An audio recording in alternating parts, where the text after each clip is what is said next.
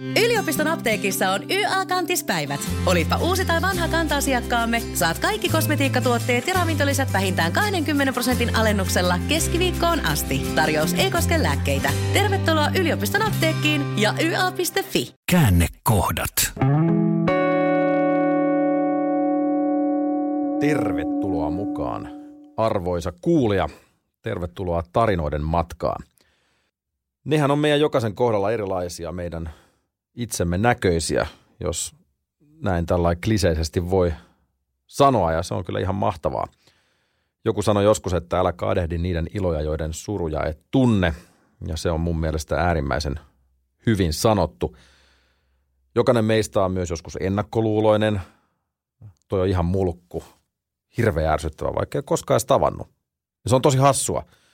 Joku saattaa ärsyttää olemalla vaan positiivinen. Mistä se johtuu? Minkä takia? Minkä takia se positiivisuus ärsyttää?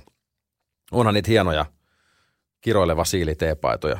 Positiivisuus on perseestä. Hyvä Suomi. Toivottavasti kukaan ei osta sitä paitaa. Mä myönnän, mä oon itsekin ollut tosi ennakkoluuloinen. Eikä se ole mikään semmoinen, millä voisi kovasti paukutella henkseleitä, mutta että näissäkin asioissa taki voi aina kääntää. Tulee sitten kuinka paljon kuittia tahansa. Tässä podcastissa ei kuitenkaan käsitellä ennakkoluuloja millään tavalla, mutta niihin varmasti törmätään ja jos ihan hullusti käy, niin ne saattaa jopa murtua. Mieti semmoinen tilanne, kun oot menossa kouluun, ihan, ihan se ensimmäinen päivä, ensimmäinen koulupäivä. Ainakin omalla kohdalla se on hämmentävän hyvin muistissa, Espoossa, Olarissa, viljainen kypärä, sininen Disney-kuvioinen reppu. Äiti oli silittänyt paidan ja koulumatka oli ehkä – satakunta metriä. Se oli yhden kerrostalon kivijalassa ja jännitti ihan hirveästi. Saaks kavereita, miltä, miltä siellä koulussa tuntuu, millaista koulu on, ketä siellä on. Totta kai jotain naapurin poikia oli sama ikäisiä, mutta en ollut varma, että oliko nyt menossa samaan kouluun. Kouluja oli paljon. Mä en myöskään todellakaan ollut mikään huippuoppilas, mutta hauskaa oli. Koulupihan säännöt tuli aika nopeasti tutuksi niin hyvässä kuin pahassakin, mutta miten sitten kun ei tuu? Kun ei saa kavereita, kun sua kiusataan koko peruskoulun ajan. Ihan järkyttävä ajatus. Ajatelkaa yhdeksän vuotta. Yhdeksän vuotta. Miettikää se vaikka työuran kannalta. Olkaa yhdeksän vuotta työpaikassa, missä sua kiusataan infernaalisesti koko ajan. Karla Ahonius on Suomen halutuimpien artistien manageri. Hänen tallissaan on muun muassa Cheek, Kisu ja Jenni Vartiainen.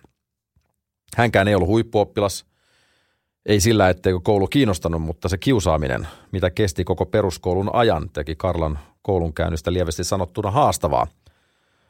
Musiikki pelasti Karlan hengen sanan varsinaisessa merkityksessä ja peruskoulun jälkeen oli aika lähteä jahtaamaan unelmia ulkomaille. Ja kun oikein kovasti tekee töitä, niin ne unelmat saattaa jopa toteutua. Käännekohdat.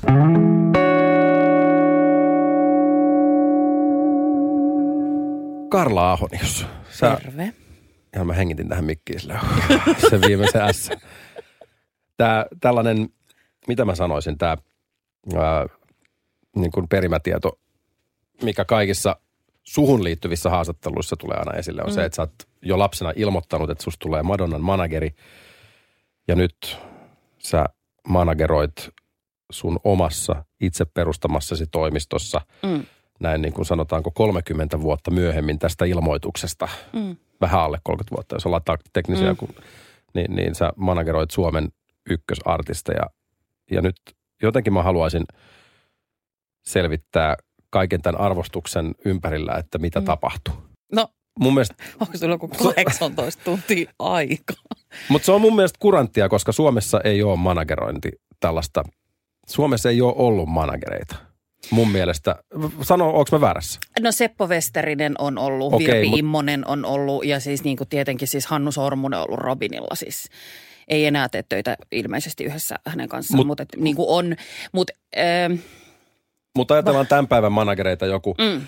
joku tämmöinen, äh, no mitä mä nyt veisin sen sellaiseen, että joku ymmärtäisi minkälaisesta levelistä puhutaan. No sanotaan vaikka Scooter Brown, joka löysi Justin Bieberin mm. ja, ja nyt manageroi mm. Ariana Grandea ja, mm. ja muita tämmöisiä niin kuin jättiartisteja, mm.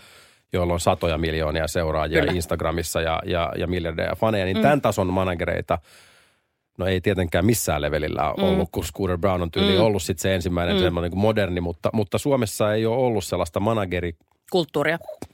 jotenkin hassu sana, Niin managerikulttuuria. Mutta ei, siis joo, ja sitten manageri, ö, ehkä miellettiin aina niin kuin mäkin aina ajattelin ennen. Eli mähän ajattelin aina, että mä haluan, että tänne tulee, että mä saan, että mä haluan olla kotimaisella kentällä manageri. Mutta sitten se oli aina jotenkin niin, että kaikki managerit, jotka oli niin kuin julkisuudessa, niin niillä oli artistit, kotimaiset artistit, jotka teki englannin kielellä ja ne teki kansainvälisturaa. Eli tiedätkö että, että, että niin kuin, ja sitten hyvin useasti sanottiin just sitä, että, että kotimaiset artistit ei ikinä tule tarvii manageria, koska tämä on niin pieni, bla bla bla bla bla. Tiedätkö siihen oli hirveän monta syytä, että minkä takia tänne ei koskaan tarvita managereita, koska tää, eihän tämä nyt ole niin monimutkaista tai eihän tämä nyt, että kyllähän artistit on itse tehnyt aina siis niin kuin oikeasti Jeesuksen ajoilta saakka, tiedätkö siis itse nämä asiat. Ja sitten kun mä aina ihmettelin sitä, että sitten varsinkin kun mä menin oikeasti Warnerille duuniin ja mä näin sieltä sisältä päin, että mihin, minkä kaiken eteen oikeasti ne artistit joutuu, niin sitten se oli musta ihan kreisiä, että tavallaan, että, että levyyhtiöllä on määrätty vastuualue, mutta ei, ei siihen liity tavallaan kaikki, eikä siihen pidäkään liittyä kaikki. Niin sitten se oli mun mielestä outoa, että täällä ei ollut kotimaisella puolella managereita. Onks- Ja sitten managereit mielletään itse asiassa, sitä mä oon sanonut kanssa, että, että managerihan mielletään Suomessa siis sillä että Matti Nykäsellä on ollut manageri ja Johanna Tukiaisella on ollut manageri.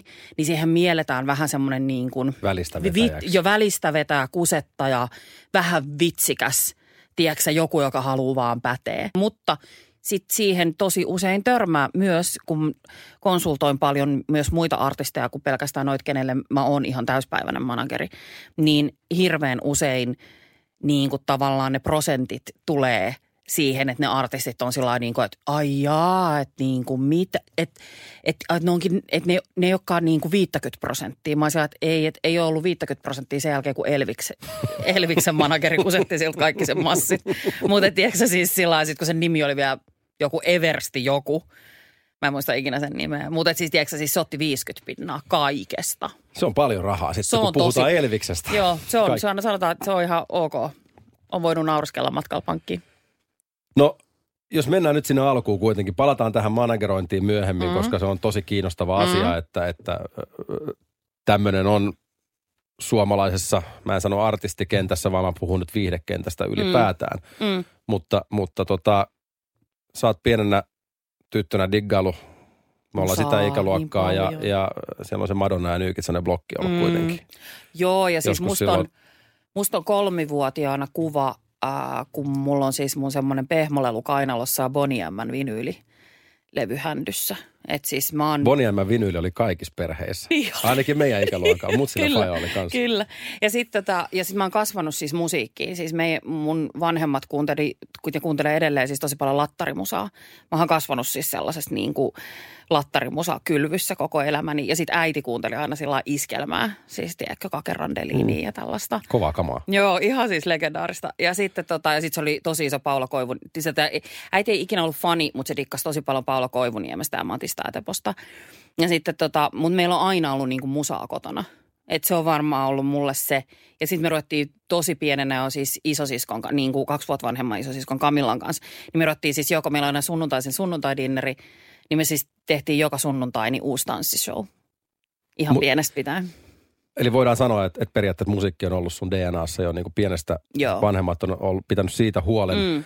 Mutta mut se, mikä mä tässä kun tein tällaista pientä taustatyötä, kerrottakoon nyt se, että mekin ollaan varmaan työn puolesta tavattu ekan kerran joskus kymmenkunta vuotta sitten, ehkä voisi Joo, sanoa. varmaan yli kymmenen vuotta sitten. Mutta, mutta tota niin, ei mekään nyt mitenkään hullusti olla tässä niin kuin Hengailtu. hengailtu työn mm. puolesta, vaikka jotain Emma Gaaloja onkin ollut ehkä joskus, mutta, mutta tota, sä oot tehnyt semmoisia asioita, mitkä on vienyt sua tilanteeseen, että sä oot päässyt todistamaan jotain, jotain tapahtumaa, vaikka Mm. mm. jotain, tuollaisia New Kids on Block-konsertteja. Sä oot mm. Mm. kerännyt Joo. yli pulloja tai, tai, tai myynyt jotain, mm.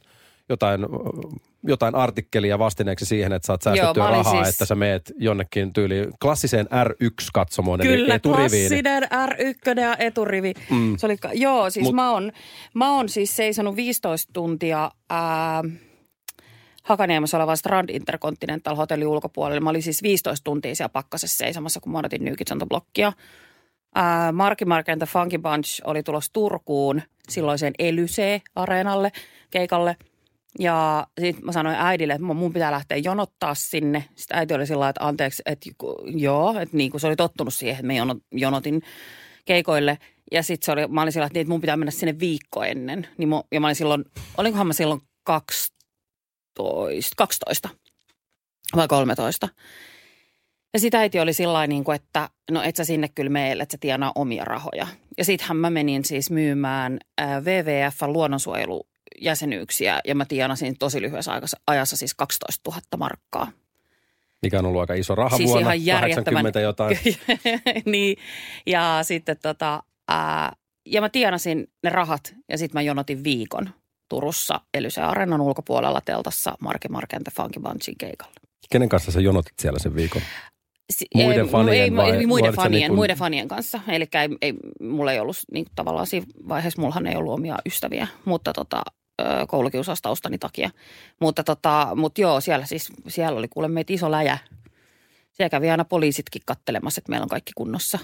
Mitä, mitä sä laitat päälle, kun sä menet jonottaa viikoksi? Ää, kyllä mulla ja. oli niin kuin, siis kyllähän se se jonotuksen ajan pystyt näyttää ihan hirveältä. Siitähän se oli se kysymys siitä, että sit kun sä astut siitä ovesta sisältä, miltä sä näytät. Totta kai. Ää, mutta kyllä esimerkiksi siis nyt no kyllä Jaren keikoille esimerkiksi Alfa Omega jäähallirundille ja stadikoille ja näin, niin kyllä sinne jonotellaan, että ja sitä mä aina käyn katsomassa. Ja sitten kun se on jotenkin, kun mullehan musiikki on niin paljon enemmän kuin vaan musiikkia. Se on mulle niin kuin, ää, mun seuraava tatuointi, minkä mä otan, niin siis tulee lukemaan, että music is my religion. Että mulle musiikki, musiikki on oikeasti pelastanut mun hengen. Ilman musiikkia mä olisin teini-ikäisenä tappanut itteni. Et ellei mulla olisi ollut niin kuin kiintopistettä Madonnan kaltaisista vahvoista naisista, mun äitini kaltaisista tai mun isoäitini kaltaisista vahvoista naisista, niin en mä, mä olisi mitenkään pystynyt, en, en mä oikeasti olisi jaksanut niin kuin teininä elää, koska se koulu oli niin rankkaa silloin. Sä oot puhunut koulukiusaamisesta aikaisemminkin mm. haastatteluissa, mitä oot, mitä mm. oot antanut. Ja, ja, se on mulle tosi tärkeä aihe. Ja mä mietin sitä siltä kannalta, että sulla on kaiken järjen mukaan. Sulla on terve suhde sun vanhempiin, sulla on, mm. sulla on lämmin suhde, läheinen suhde sun sisaru, sisareen Joo, ja, me, me ja, siis ja näin. Niin, jo, niin, niin, sisarusten niin, kanssa ollaan tosi läheisiä samoin perheen kanssa, että niin, ollaan siis tosi tiivis yhteisö. Niin sikäli niin kun, osaat, oot sä ajatellut tota siltä kannalta, että mistä kaikki alkoi, oot miettinyt sitä, miksi kaikki alkoi tai näin, koska se on huolestuttavaa, että se menee niin pitkälle, että ruvetaan miettimään niin omien päivien mm. päättämistä. Mm. Niin, siis äh, no mä kerkesin olla ekan luokalla silloin kolme viikkoa koulussa, kun mua ruvettiin kiusaamaan. Mua jo ikinä siis niin kuin, ainakaan mä en muista, mikä on hassua, että äh, kun tulee vanhemmaksi, että nyt kun on niin kuin 40, niin mä esimerkiksi muistin – Ää, mä mu- nyt vasta niin kuin esimerkiksi muistan tapahtumia. Et en mä esimerkiksi muistanut yhdessä vaiheessa sitä, että niin joo, että kun mulla oli ne synttäribileet, niin ne koulukiusaajat tuli siis meille, mulla oli kotibileet ysillä. Niin en mä, ollut, mä en muistanut sitä aikaisemmin, kunnes mulla tuli ihan selkeä muistikuva siitä, että niin, että ne tuli trashaa siis meidän mm. koko vanhempien pihan ja repi siis, hajotti kaikki kukkaruukut pihalta ja – Tiedätkö siis, että mä niin muistan sen, kun mä oon huutanut hysteerisenä himassa ihmisille, ketkä siellä on, että lukitkaa ovet, että noi tulee niin kuin tänne ja hakkaa mut. Että se on hurja, että miten myös mieli suojelee sua sit joltain asioilta, mm. kunnes sä oot ehkä tarpeeksi vahva käsittelemään niitä. Mä oon käsitellyt näitä niin pitkään, että äm, mulle ehkä se koulukiusausasia, mä olin kolme viikkoa ollut ekan luokalla koulussa ja mua ruvettiin kiusaamaan. Mä lu, musta ärsytti se, että mä olin aika äänekäs ja ulospäin suuntautunut. Se oli mm. selkeästi Sehän asia. on tosi ärsyttävää, kun on, on positiivinen ja äänekäs. Se on äänekäs. Kyllä se vituttaa. Niin ja sitten niinku tavallaan mä niinku tavallaan vein tilaa ja huomioon siellä luokassa.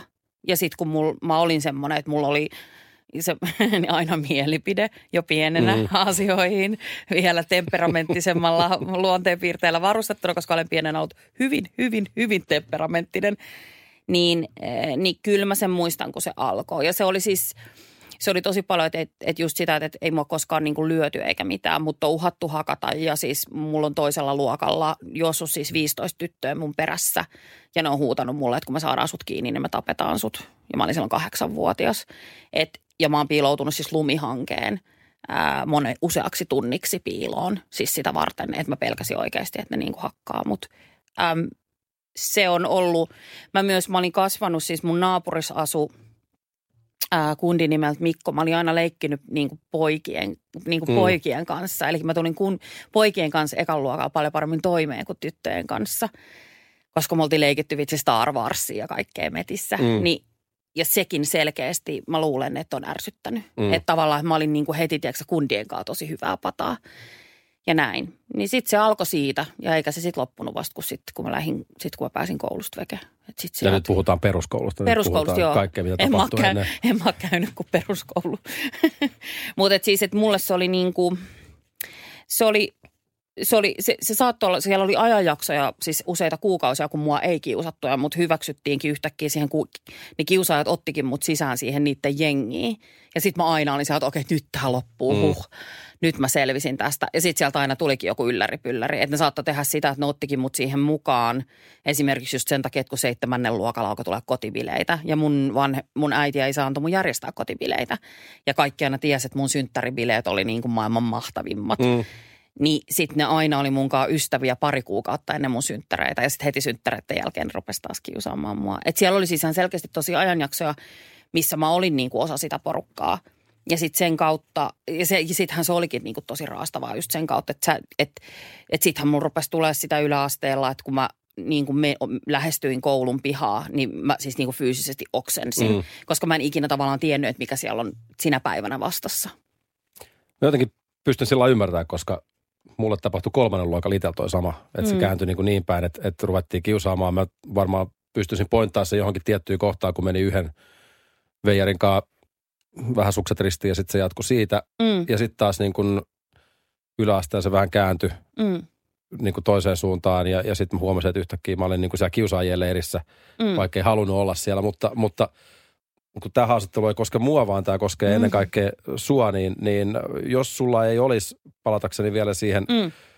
siihen sun niin kuin perhesuhteisiin, mm. niin, niin olisit se päässyt siitä tavallaan läpi, jos sun suhteet ei olisi ollut niin lämpimät niin kuin vanhempia sisaruksiin, mitä se olisi? Mä en kertonut ikinä mun vanhemmille. Miksi et sä kertonut vanhemmille? Sen takia, mitä? koska mä halusin selvi, selviä itse.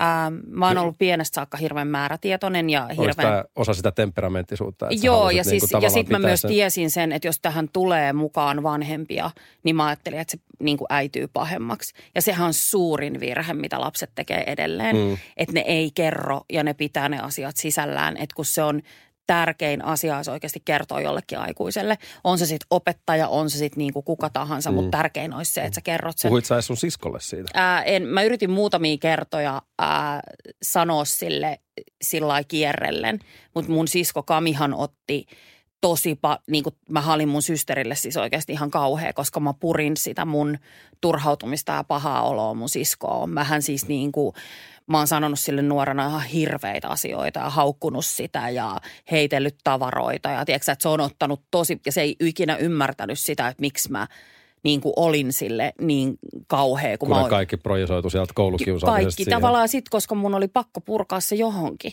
ja koska, koska en mä osannut purkaa sitä mihinkään. Ja siitähän se äiti oli niin pahaksi, että mä siis kuudennen luokalla esimerkiksi, mä varastin mun isoäidin lompakon tyhjäksi. Siis mä varastin 750 markkaa mun isoäidin lompakosta. Tietään sillä hetkellä, kun mä tein sen, mä tiesin, että mä jään siitä kiinni. Ja mä en välittänyt siitä. Eli tolla tavalla mä, ja se, mä muistan silloin mamma, siis mun isoäiti, niin se kysyi muut silloin, että onko sulla kaikki niin kuin hyvin, kun mä jäin siitä kiinni. Se tuli siis hakemaan mua koulusta mikä oli ihan hieman nöyryttävää. Siis mä olin siinä vaiheessa, siis, mä, ja siinä vaiheessa oli mennyt niin pitkälle, että mä siis lahjoin ihmisiä rahalla olemaan mun frendejä. Eli siis mä olin sillä että hei mä tarjoan koko luokalle jäätelöt ja mm. tiedätkö vaan, että ne olisi kivoja mulle. Ja sehän on niin kuin tavallaan se äärimmäisyys, mihin lapsi menee, kun se ei osaa, tiedätkö se haluaa vaan niin epätoivoisesti kuuluu johonkin ryhmään, että se ei ole yksin. Ja sitten niin kuin mamma kysyi silloin multa ja sitten mä vaan sanoin, että ei, ei, että oli niin kuin, mä en muista mitä mä vastasin sille, mutta että tavallaan, että en mä silloinkaan sanonut silleen, että no itse asiassa – Sittenhän mä jäin äidille vasta yhdeksännen luokalla kiinni ää, siitä ja silloin mä sanoin sille sen, se oli yhdeksännen luokan keväällä. Mä menen kotiin, mä lintsasin koulussa, mä olin menossa kotiin, äidillä olikin vapaa päivä töistä. Ja mä en muistanut sitä. Mä menen kotiin kesken päivää. Äiti on sillä että miksi tuut näin aikaisin, miksi sä tuut näin aikaisin koulusta kotiin? Sitten mä oon ihan sellainen, että joo, että mulla on päänsärky. Ja sitten se on sellainen, että sulle ei ole kyllä päänsärky, että, että mitä on meneillään. Ja sitten mä romahdin ihan täysin. Ja sitten mä kerroin silleen, että mä oon kiusattu yhdeksän vuotta. Ja se on ollut siis semmoinen asia, mitä äiti ja isä ei ole pystynyt ymmärtämään. Eli nehän on kokenut, että miksi, että että onko heissä joku, että miksi mä en mm. ole kertonut. Vaikka mä oon sanonut, että siellä ei ollut mitään tekemistä teidän kanssa, koska mä olin vaan, mä olin päättänyt silloin, kun se alkoi ensimmäisen luokalla. No, niin totta, mä olin totta. päättänyt, että mä selviin tästä itse. Mutta totta kai ne Totta ymmärrettävästi kai. ajattelee sen niin että, niin, että miten ei, ei lapsi pysty puhumaan. Just näin, mutta, koska sitten meillä nyt... on aina ollut ihan, meillä on edelleen siis vanhempia siis perheen kesken, meillä on niin avoimet, me puhutaan oikeasti kaikesta. Mutta lintsasit sä paljon muuta koulussa? No yhdeksännen niin luokalla se oli siis saattoi olla pahimmillaan sitä, että mä olin neljä päivää viikosta veke. Ja väärentelin sitten äidin ja iskän nimmareita poissaololappuihin, että niin ihan, se, va, ihan vaan sen takia, koska mä en halunnut ei mennä, pystynyt, ei, mä en vaan halunnut, halunnut, mä en halunnut mennä sinne. Mä en halunnut mennä sinne yksinkertaisesti. No näin jälkeenpäin, niin, niin mitä oot, kun te puhutte sitten perheen mm. kanssa näistä, niin, niin mitä te olette puhunut tästä ajanjaksosta? Miten te olette käynyt sitä läpi, koska kyllähän se varmaan jollain tavalla pitää se käsitellä. Se ei ole näkynyt musta mitenkään. Se ei ole näkynyt musta mitenkään. Mä oon ollut, mä oon ollut helvetin reipas. No siis aika mä, hyvin sä oot peitellyt sitä asiaa sitten. Mä oon, se on ihmiset ehkä edelleenkin musta mielletään tosi paljon se, että mä oon lähtökohtaisesti tosi niin kuin positiivinen ja mä oon semmoinen, että mä aina halaan kaikki. Mä aina sanon ihmisille, että mä kättelen kerran ja halaan loput ja niin kuin näin.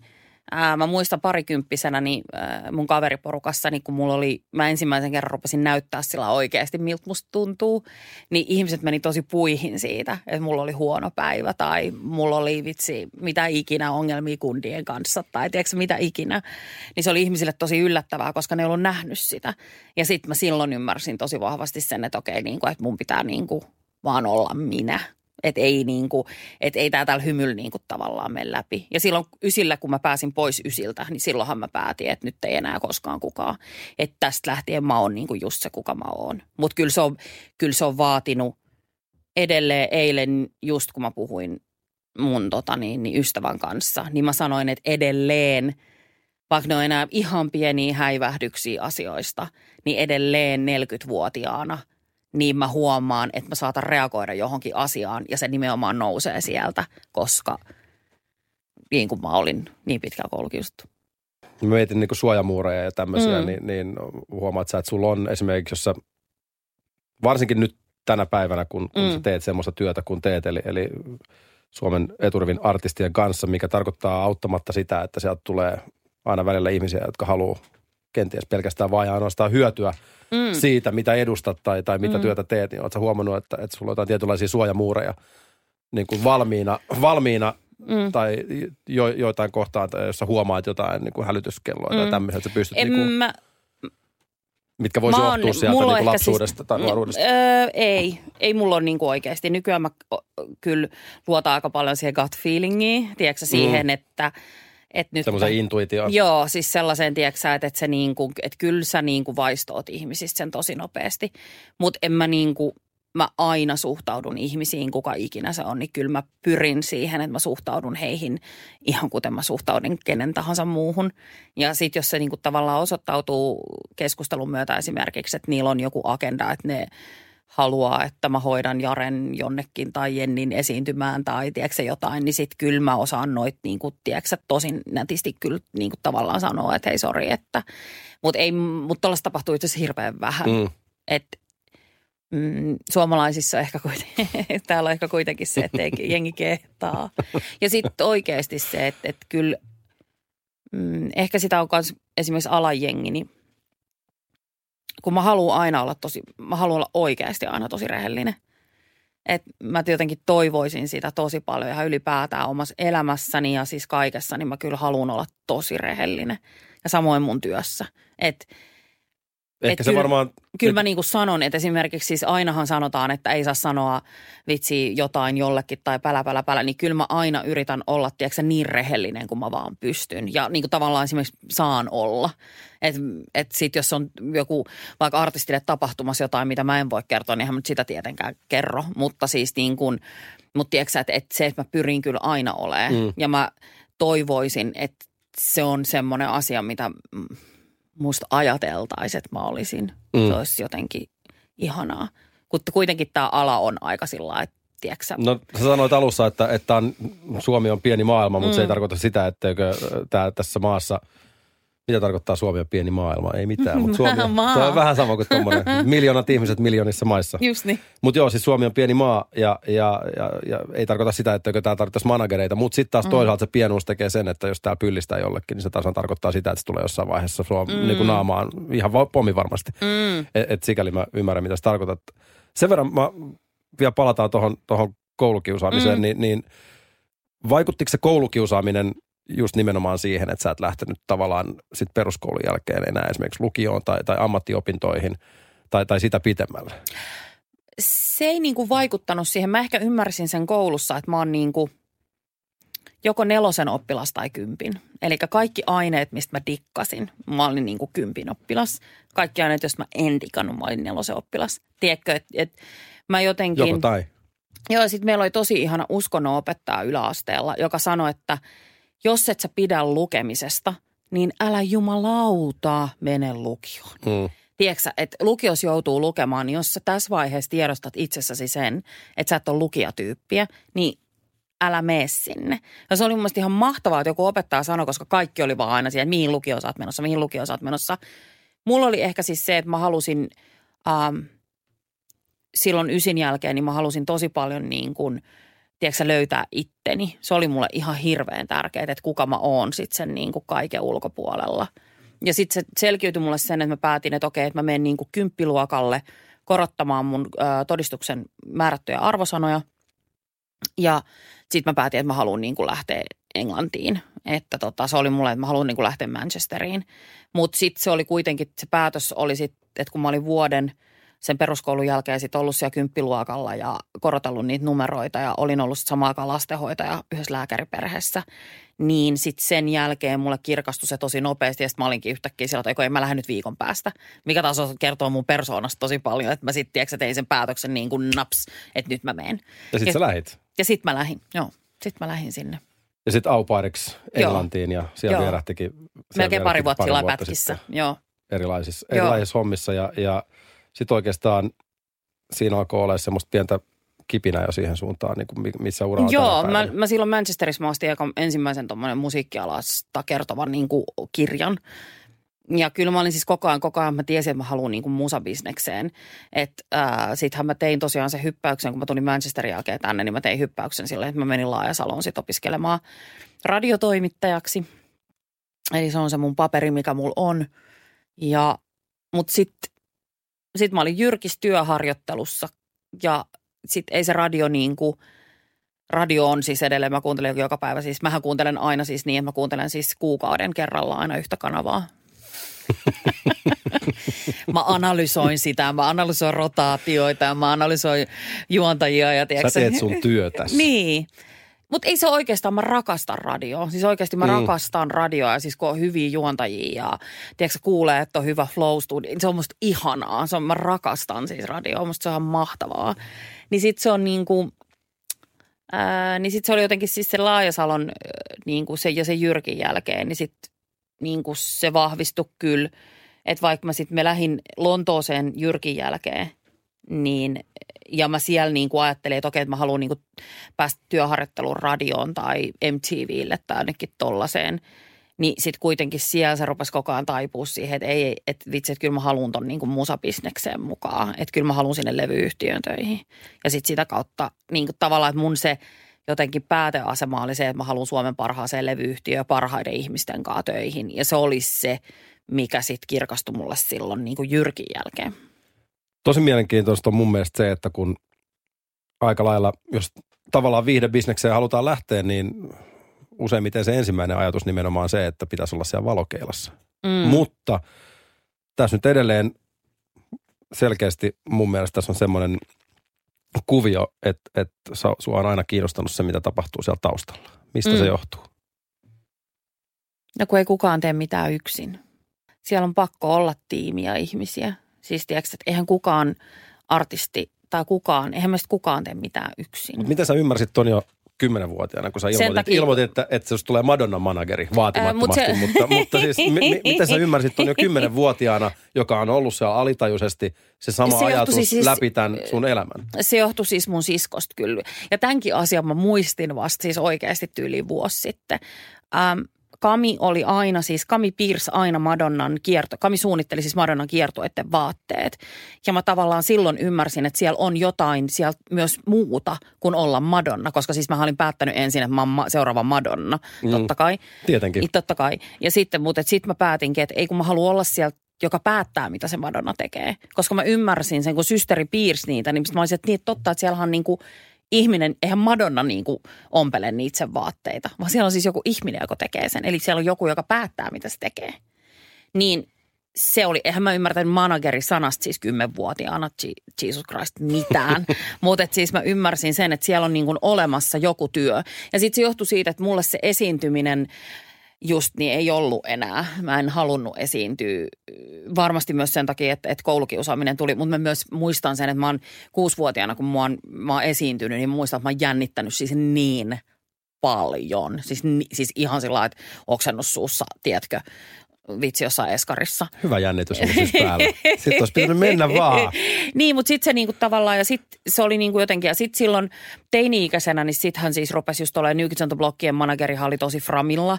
Että tavallaan, tiedätkö, että, että se, oli, se oli aika semmoinen, niinku, että siitä tiedettiin ja siitä puhuttiin paljon. Mutta eikö sekin vedättänyt niiltä rahaa? Ei, kun ei. Ei, ei se kun mun joku, se, oli ensinkin. Ei kun niin se oli ensinkin. Kyllä anteeksi, manageri, mentiin vähän sivuraiteille tässä näin. Mutta siis tavallaan, että et se oli niin kuin mulle ja samoin siis Take Dadin manageri oli tosi mm. näkyvä. Että tiedätkö, että sitten siinä niin kuin, tavallaan kun mä olin teini-ikäinen, niin siellä alkoi tulee ja siellä alkoi tulee myös niin kuin, siis noissa kansainvälisissä musalehdissä rupesi tulee siis haastatteluita managereista. Eli sitten sitä kautta mä niin kuin tajusin, että okei, tuolla on oikeasti toi duuni, että mä haluan niin kuin ton duunin, mä haluan. Että se oli niin kuin se. Ja nythän vuonna 2017 niitä managerihaastatteluja alkaa taas tulla, kun Suomen ainoa manageria haastellaan. en mä ole Suomen ainoa manageri. Täällä on niin hyviä managereita niin. olemassa. Mutta okei, siis palataan vielä, pysytään siellä Englannissa. Mm. On, on selvää, että, että koulukiusaaminen on, on jättänyt ne arvat ja, mm. ja murentanut sen itsetunnon sinne mm. nollaan, kun on mietitty, mm. että, että, että mä en niin kuin halua elää tästä päivästä pidemmälle. Mm. Mutta sitten mm. nyt kuitenkin – ja hyvä näin, että ei mm. koskaan mitään niin vakavaa ja dramaattista mm. tapahtunut, mutta sä kirjoittelit sitten Jyrkin kontakties takia, sait kirjoiteltua sitten nuorten lehtiin sieltä, sieltä tota niin, käsin. käsin kirjeellä, koska internettiä ei Koska internet-yhteydet yhteydet ei ollut hirveän hyviä. Niin. Kun laitoit punnan siihen saatanan kolikkoautomaattiin, niin voi sanoa, että se meille ei ikinä lähtenyt. Mm.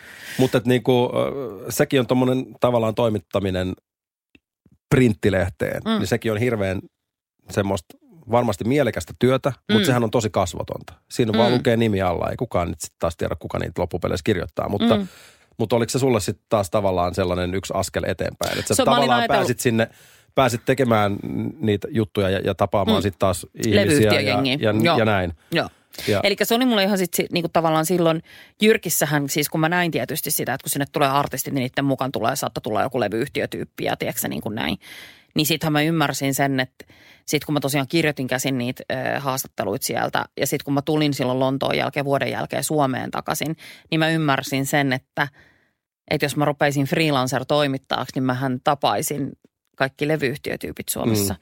Ja sitä, sitä mä tietysti olin miettinyt näin, että mä voin niinku tavallaan samalla – tiedätkö, kun mä puukkaan haastatteluita tai pyydän haastatteluita, niin pystyn katsoa, että miten ne tekee sitä duunia. Eli siis tiedätkö että, että miten ne vastaa mulle, miten ne aikatauluttaa asioita ja tiedätkö. Eli sitten mä niin kuin näin sitä niin kuin toimittajan näkökulmasta, että miten niin kuin levyyhtiöt oikeasti tavallaan promottorit toimii. Ja sitten se oli mulla ihan semmoinen, niin kuin, että, että kyllä mä muistan, että mä, mä niin kuin mietin siis sitä, että okei, että sen toimittajuuden jälkeen niin mä haluan levyyhtiön töihin. Koska mulla oli edelleen se, että en mä halunnut mihinkään kouluun. En mä halunnut kouluun opiskelemaan mitään, koska mä ymmärsin jossain vaiheessa sen, että mä oon niin kuin hyvä tekemään, mutta huono lukemaan. Ja sitten mä niin kuin kuitenkin oon lukenut esimerkiksi elämäni aikana niin management-kirjoja ja musabusiness-kirjoja tosi isoja määriä, mutta mä tavallaan halusin tehdä sen omassa tahdissani ja, ja lukea ne asiat, mitkä mua kiinnostaa. Luuletko sä, että toi on tuommoinen niin kuin tietynlainen itseopiskelu ja, ja vuosien, vuosien tuoma kokemus on ollut arvokkaampi koulu kuin, kuin se, että sä olisit istunut neljä vuotta, viiva kuusi vuotta jonkun AMK tai, tai Aalto-yliopiston penkillä kuuntelemassa teoriassa sitä, mitä se oikeasti käytännössä on. No mun mielestä koulut on aina hyvä asia. Että mä suosittelen lämpimästi, että jos sulla on oikeasti joku, mitä sä haluat opiskella, mene ja opiskele sitä. Siitä ei ole ikinä haittaa. Mulla olisi varmasti moni asia ollut helpompi, mm. jos mä olisin käynyt oikeasti koulun. Mutta tässä työssä esimerkiksi levyyhtiöpromottorina tai toimittajana, niin ethän sä opi sitä työtä ennen kuin sä rupeat tekemään sitä. Mm. Koska kukaan ikinä missään yliopiston niin kuin oikeasti luentosalissa ei pysty kertoa sitä, että miltä se tuntuu, kun sulla istuu siinä vastapäätä vaikka Britney Spearsin kaltainen tähti ja sun pitää haastatella sitä. Ja sitten se on, niin kuin on aivan tympääntynyt, sä et saa mitään siitä ulos, sä tiedät, että se on teidän tulevan lehden kansi, sun pitäisi repiä siitä joku otsikko. Ja se on niin kuin siis aivan siis sillä, että se näyttää sulle niin kuin henkisesti keskisormeen, koska sitä ei oikeasti kiinnosta helvettiäkään istua suomalaisen toimittajan kanssa yhtään missään. Eli tiedätkö siitä kun mä kävin, sittenhän kun mä olin nuorten lehti Duunissa, niin mähän tapasin siis kansainvälisiä, eli kun mä, mä olin haastattelemassa Pinkkiä ja siis vaikka, tiedätkö isoja tähtiä, niin sittenhän mä näin myös sitä, että miten niitten promotiimit mm. toimii ja miten niin kuin, tiedätkö kaikki, että Vitsi, tuossa on syvä koulutehtävä toi British Spears juttu. Mitä teet, kun? ei, kun, sit... ei kun nime, mut nimenomaan. Ja sitten niinku, uh, ja sitten mä rupesin näkemään ja sitten kun tavallaan kun mä olin niin kiinnostunut siitä, niin sitten mä esimerkiksi huomasin silloin, kun mä olin toisen kerran haastattelemassa Britney Spearsia, niin se oli just sen jälkeen, kun se oli eronnut Justin Timberlakeista ja siis se oli Roomassa se haastattelu. Ja sitten mä huomasin se ero, että okei, nyt se selkeästi rupeaa ravistelemaan sitä kiltin tytön viittaa. Että a, upsi siis mä en ollutkaan neitsyt. Mm. Niin, niin se tulee siihen. Ja ensimmäinen asia, mitä he sanoo mulle, että sori hei, että mä oon ihan hirveä skrapulassa. Ja sitten mä oon sillä että okei, että joku on miettinyt ton, että se on niin kuin hirveästi darrassa, koska se luo suoraan, tiedätkö, määrätynlaisen tunnelman siihen haastatteluun. Ja silloin mä olin jo sillä niin kuin, että okei. Ja sitten se koko sen niin kuin sillä että se oli koko ajan että oh I'm so tired, oh my god, I have such a hangover. Niin tiedätkö, niin sitten sä ymmärsit sen, että okei, tässä on myös se, että siltä oli tulossa tosi paljon räväkämpi albumi, mikä me oltiin kuultu siis etukäteen. Ja sä olit sillä niin että okei, nyt se niin kuin karistelee sitä, että se ei olekaan aina sellainen saparapaineen, tiedätkö, pikkutyttö. Mm. Että, tota... No, miten paljon, jos sitten niin kuin kaiken sen Englantin, Englannin vuosien jälkeen, kun se tuli se puhelu sitten sinne Idolsiin, missä olit PR-päällikkönä, niin minkälaista roolia sattuma on näytellyt tässä kaikessa, koska ei kukaan, su, ei, ei, ei kukaan tuu himasta hakemaan. mä olin päättänyt toukokuussa, se oli toukokuu, kun mä päätin, että okei, mä, lop, mä olin siinä vaiheessa Mix-lehdessä vakituisen toimittajana. Mä päätin, että okei, että mä oon enää loppuvuoteen. Mä oon enää loppuvuoteen täällä niin kuin toimittaja. Ja sen se jälkeen, niin kuin nähty. Joo, että mä osaan nyt tämän homman ja tämä ei vie mua niin kuin mihinkään ja en mä halua miksikään toimituspäälliköksi tai tiedätkö, en mä haaveile mistään päätoimittaa paikasta ikinä. Että ei tämä kiinnosta, että tämä ei ole se, missä mä haluan olla. Ja mä päätin, että toukokuussa, että vuoden loppuun mä oon niin kuin miksissä ja sit, mun, ja sit mä rupean niin kuin loppuvuodesta hakemaan duuneilevyyhtiö. Ja kesäkuussa mä olin Aleksanterin kadun H&Mssä. Mun puhelin soi – ja mulle soitetaan Fremantle Medialta ja sanotaan, että hei, me ollaan kuultu, että sä oot tosi hyvä tyyppi. Sitten mä oon sellainen, että okei. Että niin, että kiinnostaisiko sua tota, Aidossin PR-päällikön duuni. Niin mä olin ihan sellainen, siis niin kuin, mitä niin kuin tavallaan, että tiedätkö, mä uskon myös elämässä oikeasti sellaisiin asioihin, että sit kun sä oot valmis, niin jotenkin se – mikä ikinä universumi vastaa sulle, kun sä heität sen tikan tarpeeksi pitkälle ja se on niin kuin puhtaasta sydämestä. Niin, tiedätkö, koska siis niin on sattumalla ollut ihan hirveä. Mutta sitten kun mulla on se, että mä en usko sattumiin, vaan sitten mä uskon siihen, että, tiedätkö, mm. että oikeasti jos sä oot päättänyt sun sydämessä, että jumalauta mä menen mm. tästä, mä aion, niin sitten se jotenkin niin kuin kyllä tulee sulle. Tuossa huomaa, kun sä sanot sen vielä tuolla tavalla, että, että kun mä olin silloin siinä Aleksanteri Karun HMssä, niin mm. se on ollut se fiilis, kun sä oot saanut sen puhelun, niin sitä nyt tästä tarvi, ei tarvitse varmaan hirveästi alleviivata. Niin, siis se oli ihan siis... Mä sulin sen puhelimen, totta kai mä olen viilein siinä puhelimessa. Joo, kyllä mua tämmöinen mm. niin kuin kiinnostaa. Sit, mä olin ruvennut tekemään siis tailauksia. Mm, mä olin ruvennut tekemään siinä vaiheessa tailauksia ja se oli tota, mulle siis muoti on aina ollut mun intohimo ja siis mä oon maailman huonoin piirtäjä. Mutta siis muoti on mulle niin kuin, tavallaan, tai visuaalisuus ylipäätään on mulle tosi niin kuin, semmoista niin kuin, se on mulle lomaa kaikesta. Jos mä saan vitsi sukeltaa muotilehtien sivuille tai katsoa vitsi Pariisin muotiviikkoja, kun nykyään striimataan suorana ja niin kuin näin, niin se on, se on mulle ihan sillä, että popcornikulhoja, tiedätkö minä ja lasipunaviintää, tiedätkö mä katsoin, että ooo, kylläpä sitä valmää, niin vitsi uusi mallista näyttää ihanalta. Ähm, mutta se on niinku mulle, niin mä olin ruvennut tekemään siinä vaiheessa jo, jo stylauksia, siis niinku tavallaan miksiin. Ja se oli mulle, ja mä olin siis, ää, ja me tehtiin siis itse asiassa Tuiskulle, Antille, me oltiin ystävystytty Antin kanssa, ja me tehtiin Antille, mä pyöritin siis sen kanssa sellaista Tuisku Times-nimistä fanilehteä. ja mutta me tehtiin sitä, me tehtiin sitä niin intohimoisesti ja me tehtiin sinne oikeasti ihan sairaan hienoja kuvia ja me niinku keksittiin aina kaikki niinku, että mitä ne on niinku sisällöltään ja teemotettiin niitä, ja, se, ja me oltiin tehty, niin mä tiedätkö, printtasin kaikki ne mun, mun muotijutut, mitä mä olin tehnyt. Ja sitten mä olin sieltä, että vitsi, että mä voin sanoa niille, että mä oon kanssa stylisti. Että vitsi, jos mä pääsisin stylaan niitä mm. kilpailijoita. Sitten mä menen sinne ihan super kuulinen tapa Marika Makaroffia ja sitten mä sain sen duunin, mikä oli siis ihan siis käsittämätöntä. Koska mä olin ihan sillä että miten yhtäkkiä, ja sitten vielä siis kun mä sain kuulla, että joo, että Asko Kallonen tekee paluun muuten tähän tuomaristoon kolmas kauden, niin mä olin ihan sillä mitä? Että Suomen vaikutusvaltsin mm. musakunkku tulee niinku takaisin tähän tuomaristoon, mikä tarkoittaa, että mä tapaan sen, mikä tarkoittaa, että mä vastaan sen mediasta, niin kuin sen PRstä. Eli mä puukkaan sen kaikki haastikset. Ja sitten kun mä tavallaan, sit kun se niin kuin Askon tuleminen siihen varmistui, niin mä olin sillä että okei, että nyt mun pitää vaan niin kuin hoitaa tämä niin kuin aivan helvetin hyvin. Että nyt mun pitää niin kuin olla niin kuin, nyt mun pitää niin kuin, tavallaan, että nyt on mun chanssi näyttää. Mitä Et, sä teit sen jälkeen, kun sä lähit sieltä Fremalta toimistolta, kun se oli Saletissa se duuni? Mitä sä teet siis seuraavaksi? itkin, onnesta. Mä oon tosi tunteellinen. Mä, oon siis, mä huudan tunteella ja mä itken tunteella. Niin siis kyllä mä kyynelehdin siinä pihaa sit, kun mä sain sen duunin, koska sit niin kuin mulla oli semmoinen olo, että okei, nyt mä pääsen niin kuin tavallaan pois, kun mulla oli toimittajana kerrottu. Kun mä olin siis tietysti moni, monille levyyhtiötyypeille sanonut, että joo, mä vähän niin kuin olen miettinyt, että musta olisi kiva olla levyyhtiöpromoottori. Kaikki oli sanonut mulle, että toimittajista ei ikinä tule levyyhtiötyöntekijöitä. Että sä istut väärällä puolella pöytää. Sitten mä olin ihan sillä okei, okay, onko tämä niinku mielikuvituspöytä? koska mä en ymmärtänyt sitä. Koska mulle taas se, että mä oon ollut toimittaja, niin mun mielestä musta tulee tosi hyvä promoottori, koska mä tiedän, mitä se toimittajan työ on. Eli tavallaan mä en ymmärtänyt, musta se oli ihan absurdia, että toimittajasta ei olisi voinut tulla levyyhtiötyöntekijää. Mutta siis tosi monet sanoo mulle sitä useaan kertaan, että toimittajasta ei ikinä tule levyyhtiötyöntekijää. Mutta sitten ilmeisesti hommatkin hoidettiin siellä Idolsissa sen verran hyvin, koska siitä se sitten lähti tavallaan se, se sun, Joo. kun sä ymmärsit siinä, että, että nyt on niinku tämä paikka. Nyt näytä Askolle kyntesi. Ja, ja nyt se sitten tavallaan, edelleen tämä menee, tämä menee niin hämmentävän johdonmukaisesti.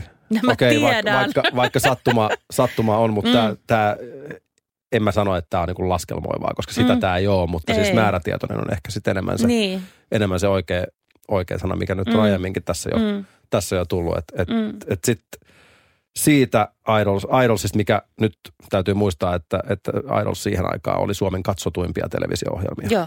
Ihan Kyllä. ylivoimaisesti se on niin kuin puolitoista miljoonaa katsojaa Kyllä. finaaleilla. Ja, ja, ja, nimenomaan nyt ei puhuta tavoittavuuksista, vaan katsojista. Kyllä. Että Kyllä. tavoittavuudet on ollut sitten ihan eri luokkaa. Kyllä. Että, että näin. Minkäla- Sitä katto kaikki. Minkälainen sirkus se oli PR? PR-päällikölle? Ja, siis suoraan hyppy syvään päätyy, siis niin syvään päätyy, että välillä mietin, että miten tästä selviää. Marika Makarov oli ihan mahtava. Se siis oli boss silloin Fremantlella. Marika oli ihan mahtava niin kuin esimies siinä mielessä, että se sanoi mulle, että joka ikisellä tässä tuotannossa on sitten mielipiteitä, miten sun pitää hoitaa sun duunis, mutta sä vaan vastaat mulle. Että jos hän tulee sulle jotain sanomaan, mm. niin se tehdään. Mutta et muuten, niin siis, tiedätkö niin ei. Ja sitten se niin kuin tavallaan, mä opin sen, että musta oli aina toimittajan, mä tavallaan kehitin itselleni semmoisen, että musta oli niin kuin, aina oli toimittajan ärsyttävää se, että kun miksi lehti ei ollut niin iso, niin mä en saanut haastatteluita. Niin sitten mä niin kuin tavallaan itse päätin sen, että okei, että mä pidän niin kuin balanssin – esimerkiksi iltapäivälehtien kanssa, niin mulla oli siis mun työhuoneessa semmoinen niin seinä, missä oli sillä post-it-lapuilla aina mä tein, että että okei, nyt on Iltalehdelle annettu yksi juttu, seuraa menee Iltasanomille. Tiedätkö että siinä meni ihan tasan tarkkaan se, että ne saa molemmat saman verran. Ja mä voin näyttää niille vaikka sen, että no niin, että mä oon oikeasti pitänyt huolen, että olette saanut saman verran, että kukaan ei voi loukkaantua. Ää, se oli hurja rumba.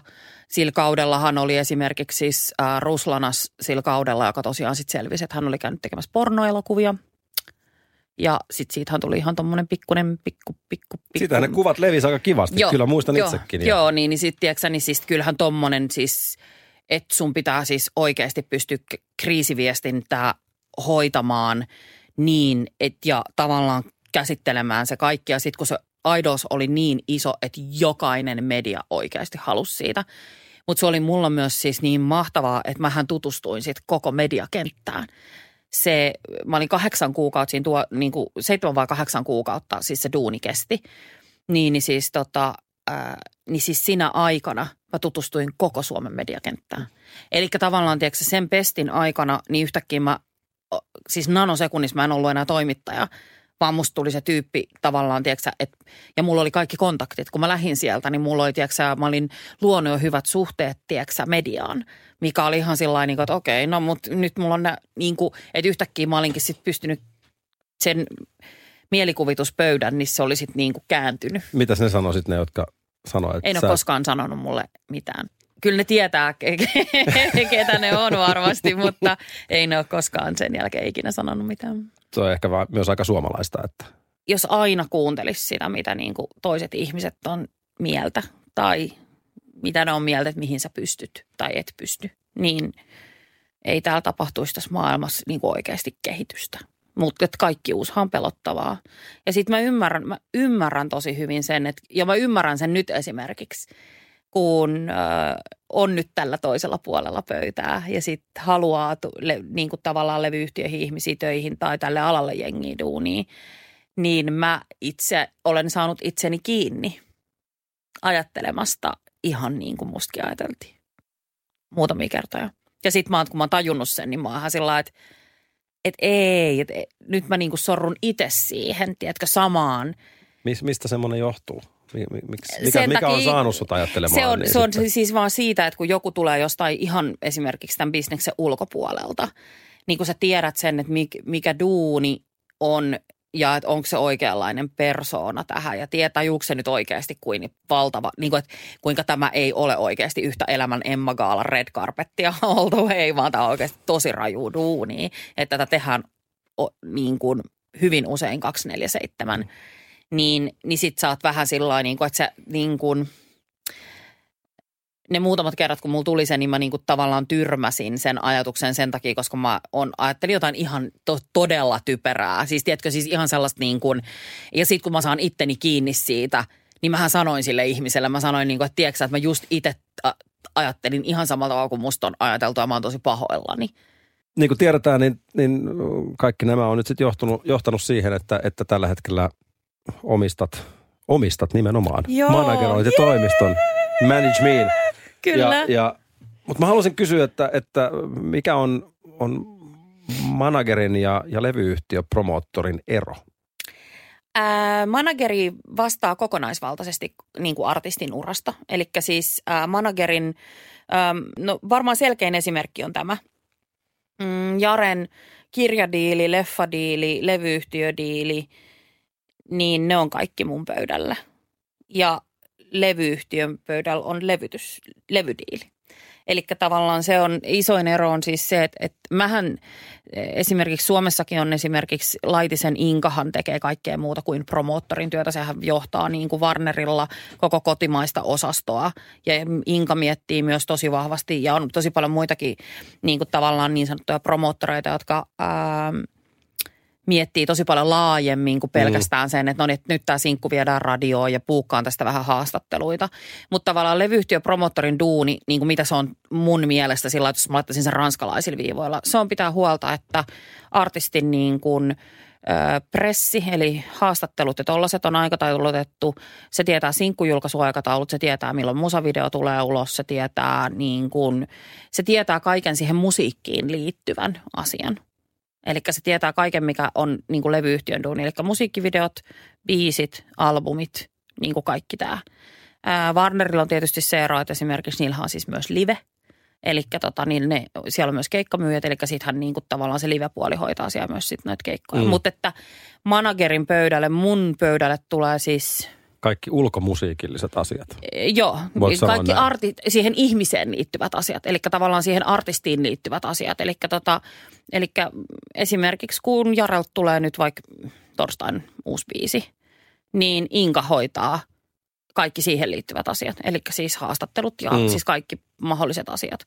Ja sitten niin kuin tavallaan, ja me pallotellaan sitä, että okei, että mitä tehdään, milloin tehdään ja niin kuin näin. Mutta mut jos, mut jos Cheekin naama halutaan valia maitopurkkiin, niin se on sun. Joo, niin se on mun duuni. Joo. Eli siinä on, se on hyvä tehdä selväksi kuitenkin, Joo. koska se ei välttämättä ole ihmisille niin, niin, ei niin todellakaan, juttu. Ei se todellakaan. on hämärää, että... Ei todellakaan. Ja sitten niinku tavallaan se, sehän on just, mm. että et, äh, ihmiset nimenomaan ei miel, tavallaan tiedä, mikä se ero on. Mutta se siis se ero on se, että et, mä vastaan niinku kaikesta – että mä vastaan kokonaisvaltaisesti siitä artistista.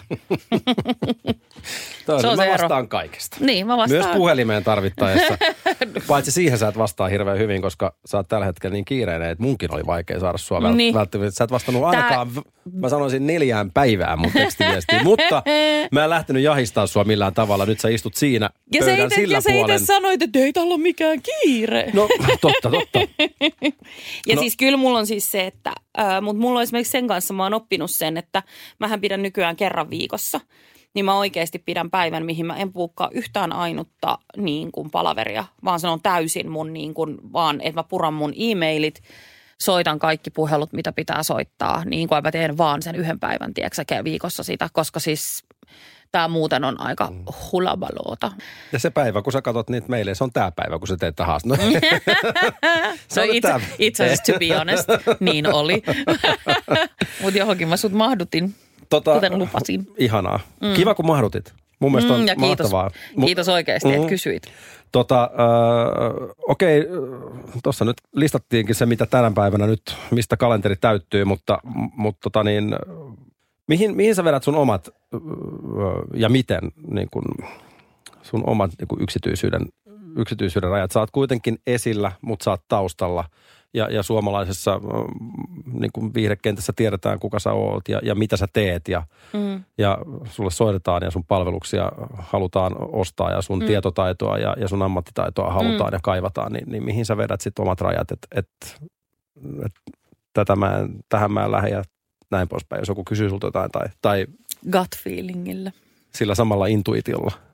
Kyllä mä niin kuin mietin, mä oikeasti rehellisesti mietin. Ja sitten mulla on nyt, no nyt tietysti kun toi oma firma on pyörinyt nyt tuosta elokuusta saakka, niin sit mun pitää myös miettiä oikeasti se, että mun pitää niin kuin kehittää tota yritystä.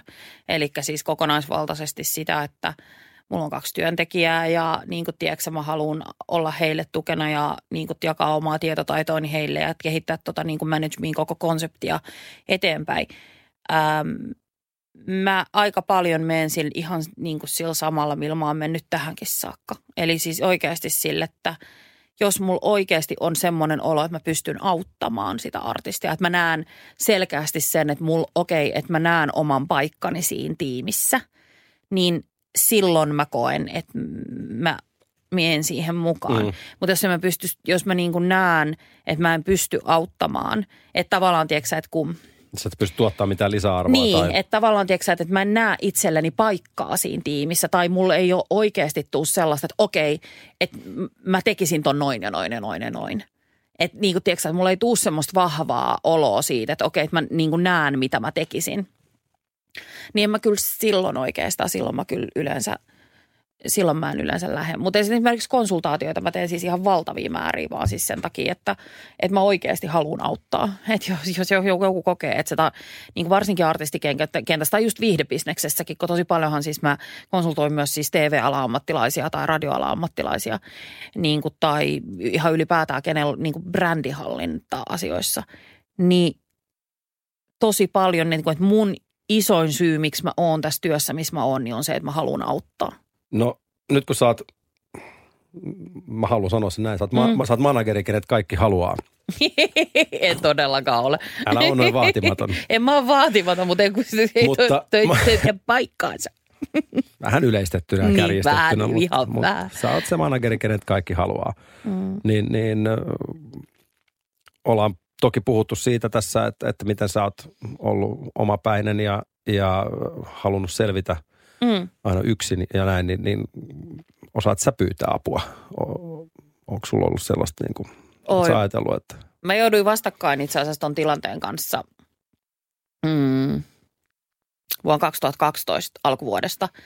Mä en avaa, tähän mä vedän mun yksityisyyden rajat, mä en avaa sitä sen enempää, mutta mun omassa elämässäni tapahtui tosi, tiu, niin kuin tosi hurjia asioita.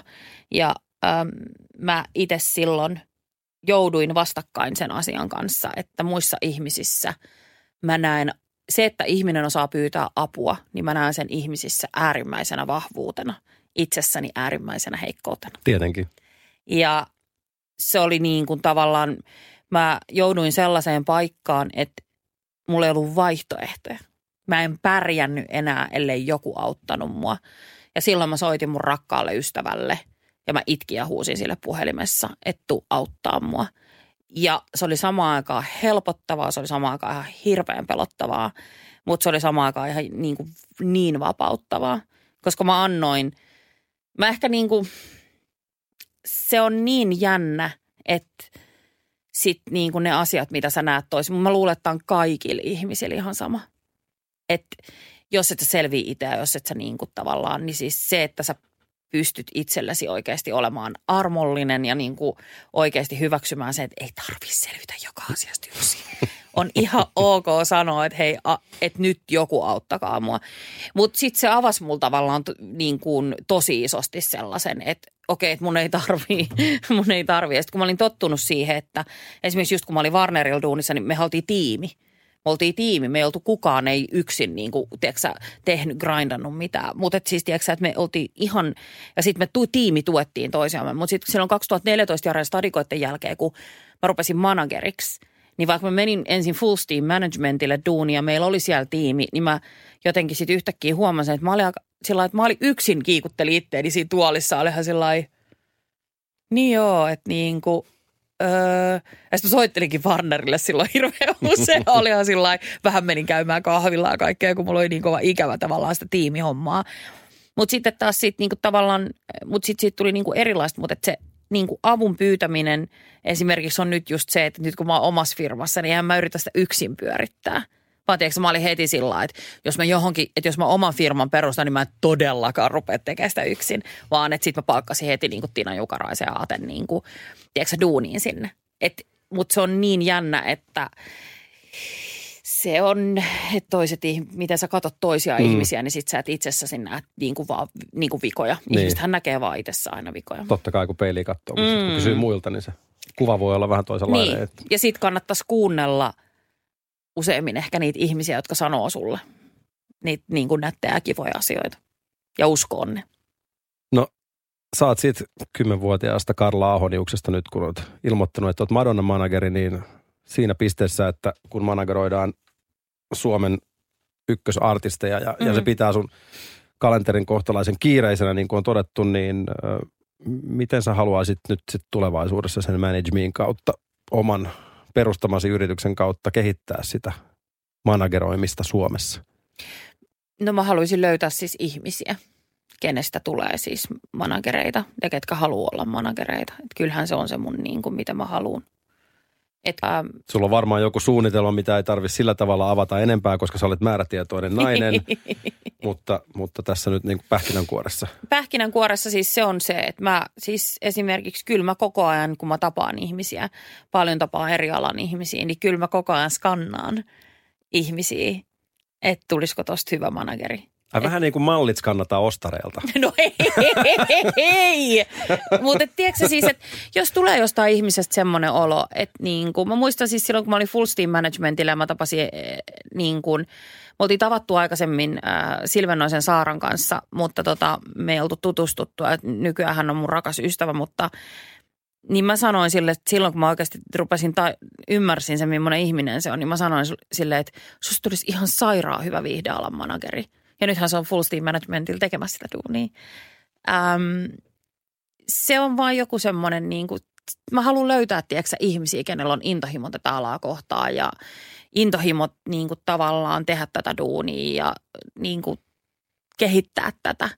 Et mikä on ihanaa, niin siis Suomessa on oikeasti hyvin niin kuin loistavia managereita. Ja niin kuin mä koen sitä, että meidän kaikkien managereiden vastuulla on se, että jotta tänne kasvaa oikeasti siis ei Ruotsis, Ruotsissa ei yksikään demobändi-artisti mene tapaamaan yhtään levyyhtiön tyyppiä, ellei niillä on manageria. Ei, siellä ei, niin kuin siis, ei siellä, siellä ei ole olemassa enää sellaista asiaa. Se oli hyvin sanottu, mitä sanoit tuossa äsken, että, että, tai aikaisemmin, että, että, että se pitää tulla sieltä ulkopuolelta, että mm. ei ala voi kasvaa niin. sisältä niin. itsessään. Niin, ei, me ei. Uutta talenttia pitää löytyä myös tälle, ei, tälle rupe, puolelle Eli joku rupesi synnyttää tosi paljon kaikkia vauvoja, joita ruvetaan valmiiksi kasvattamaan managereiksi. Sellainen managerihautumo. Mm.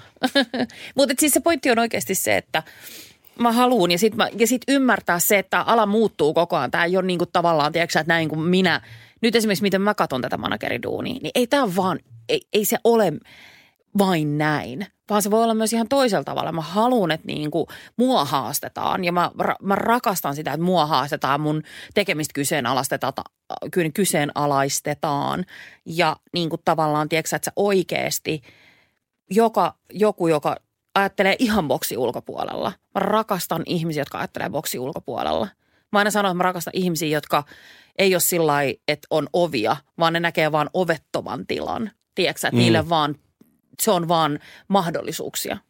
Ja se on niin kuin inspiroivaa. Ja mä haluan löytää ihmisiä, jotka on mua parempia – Siis mä oikeasti haluan, mä haluan oppia mua paremmilta. Se on, se on ollut mun aina, mun koko mun elämän niin kuin asia. On ollut se, että, että olin mä niin kuin toimittajana Miksissä, niin mä koko ajan tein töitä paremmille kuin minä.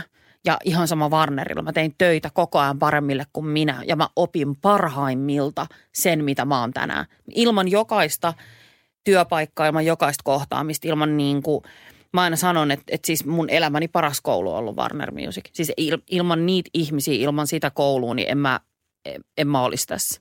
Koska ne myös kasvatti mun ammatillisen itseluottamuksen. Mm.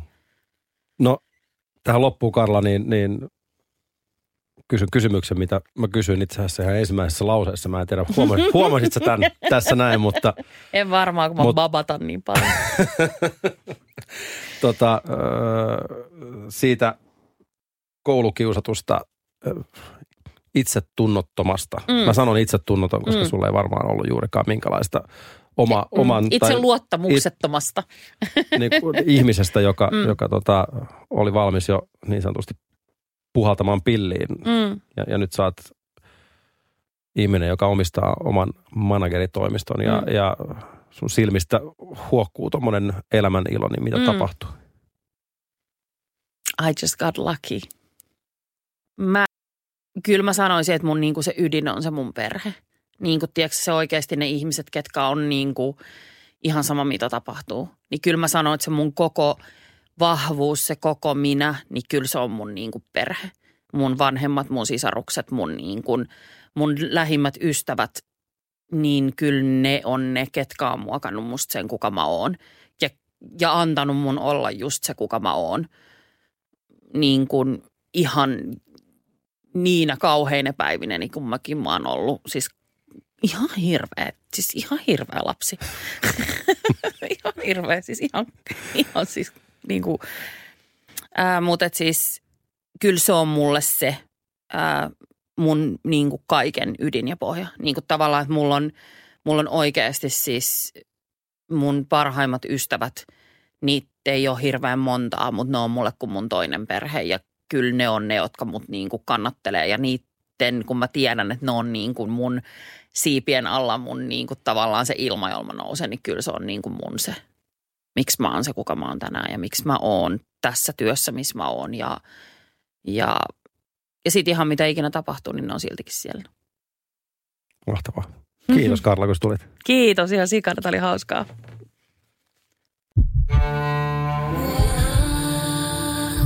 First One. Kaikki viestintäsi yhdellä sovelluksella. Kyberturvallisesti ja käyttäjäystävällisesti. Dream Broker.